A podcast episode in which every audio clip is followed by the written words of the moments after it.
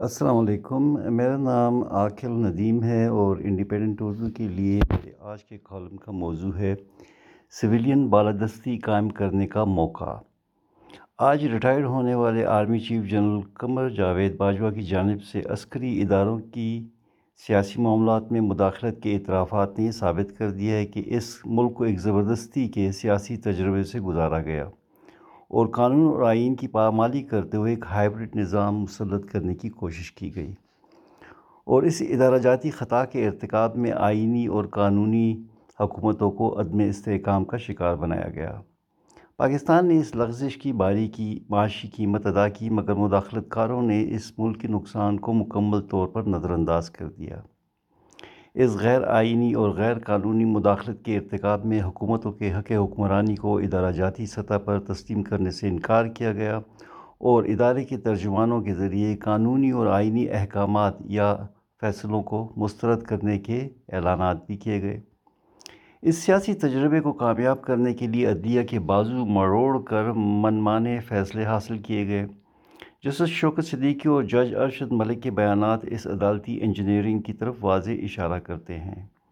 اب تو عمران خان بھی اعتراف کرنے لگے ہیں کہ نیب پر ان کا کوئی اختیار نہیں تھا اور عسکری قیادت ہی اس بارے میں فیصلے کر رہی تھی۔ صحافیوں کو مرضی کے حقائق پر مبنی فائلیں دکھا کر کچھ سیاسی رہنماؤں کو بدنام کرنے کی کوشش کی گئی۔ میڈیا ہاؤسز میں اپنے من پسند صحافیوں کے لیے زور زبردستی سے جگہ بنوائی گئیں اور ان کی مدد سے مرضی کا بیانیہ عوام کے سامنے پیش کیا گیا۔ آزاد صحافیوں کو اغوا کیا گیا، ان پر گولیاں برسائی گئیں، ان کے گھروں میں گھس کر ان پر حملے کیے گئے اور کچھ کو ملک چھوڑنے پر مجبور کر دیا گیا۔ ان تمام کوششوں اور غیر آئینی کارروائیوں کے باوجود ہائیبرڈ نظام نہیں چل سکا۔ معیشت زمین بوس ہوئی اور روپے کی قدر میں بے مثال گراوٹ آئی۔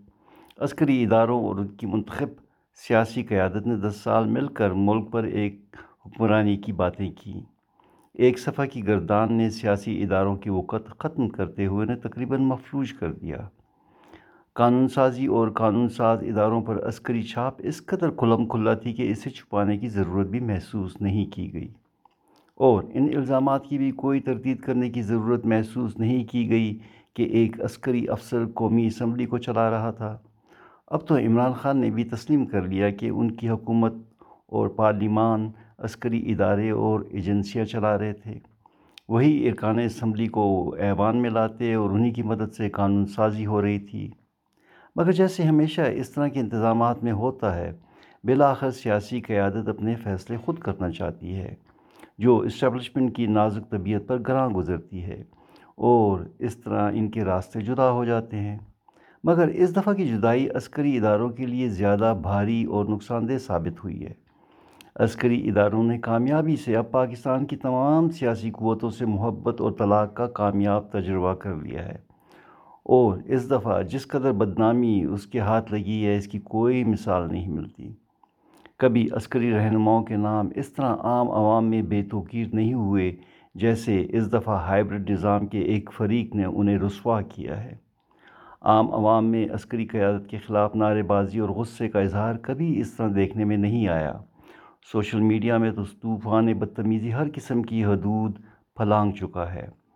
عسکری اداروں نے جوابی کارروائی کی کوشش تو کی اور پہلی دفعہ D G I S I کو اپنے ادارے کے دفاع میں پریس کانفرنس کرنی پڑی، مگر عوامی اور سیاسی تنقید کی شدت میں کمی نہیں دیکھنے میں آئی۔ اس بڑھتی ہوئی غیر مقبولیت اور عوامی مخاصمت کو دیکھتے ہوئے ایک اچھی حکمت عملی کے طور پر فوجی سربراہ نے حال ہی میں اعلان کیا کہ فوج اب سیاسی معاملات میں مداخلت نہیں کرے گی اور اپنی سرگرمیاں آئینی حدود و قیود کے اندر رکھے گی۔ فوج کی ماضی کی سیاسی دلچسپی دیکھتے ہوئے ایسا لگتا ہے کہ یہ قدم سیاست لا تعلقی کی بجائے ایک سوچی سمجھی حکمت عملی کے طور پر اٹھایا گیا ہے، جس کا مقصد عام عوامی جذبات کو ٹھنڈا کرنا ہے۔ اس قدم سے اس ارادے کے آثار نہیں دکھائی دیتے کہ یہ پسپائی مستقل ہے۔ ہو سکتا ہے کہ عوامی غصہ ٹھنڈا ہونے کے بعد سیاسی برتری جاری رکھنے کے لیے نئی حکمت عملی ترتیب دی جائے۔ سیاسی مداخلت کی غلطی کا اعتراف دیر سے صحیح لیکن ایک اچھی ابتدا ہو سکتا ہے۔ اور تمام سیاسی رہنماؤں کو اس سے فائدہ اٹھاتے ہوئے سویلین اداروں کی مضبوطی اور برتری کے لیے اتفاق رائے پیدا کرنے کی ضرورت ہے۔ اسٹیبلشمنٹ اس وقت ایک کمزور وکٹ پر کھڑی ہے اور یہ سنہری موقع آئین کی بالادستی قائم کرنے کے لیے مددگار ثابت ہو سکتا ہے۔ عسکری قیادت بھی اگر اپنے ان اعترافات میں مخلص ہے تو اسے چاہیے کہ وہ سیاسی قیادت کو کسی دباؤ اور مداخلت کے بغیر کام کرنے کا موقع دے۔ پارلیمان اور دیگر سویلین ادارے اسی وقت کام کر سکتے ہیں اگر سول معاملات میں مداخلت مکمل طور پر بند کر دی جائے۔ ہم نے پچھلے مہینوں میں دیکھا ہے کہ صرف ایک عسکری ادارے کے سربراہ کے تقرر نے پورے ملک میں ایک ہیجان کی صورت پیدا کی۔ صرف ایک تقرری کی جنگ نے پاکستان کی معیشت کو شدید نقصان پہنچایا۔ روپے کی قدر میں ریکارڈ کمی ہوئی۔ بیرونی سرمایہ کاری نے ملک سے فرار اختیار کیا اور ملک ایک شدید قسم کے سیاسی اور معاشی عدم استحکام کا شکار رہا۔ ہماری قومی سلامتی کے لیے اب ہمیں سیاسی اور معاشی استحکام کی ضرورت ہے۔ اس کے لیے ضروری ہے کہ ملک کو ایک معمول کے جمہوری معاشرے کے طور پر پنپنے کا موقع دیا جائے۔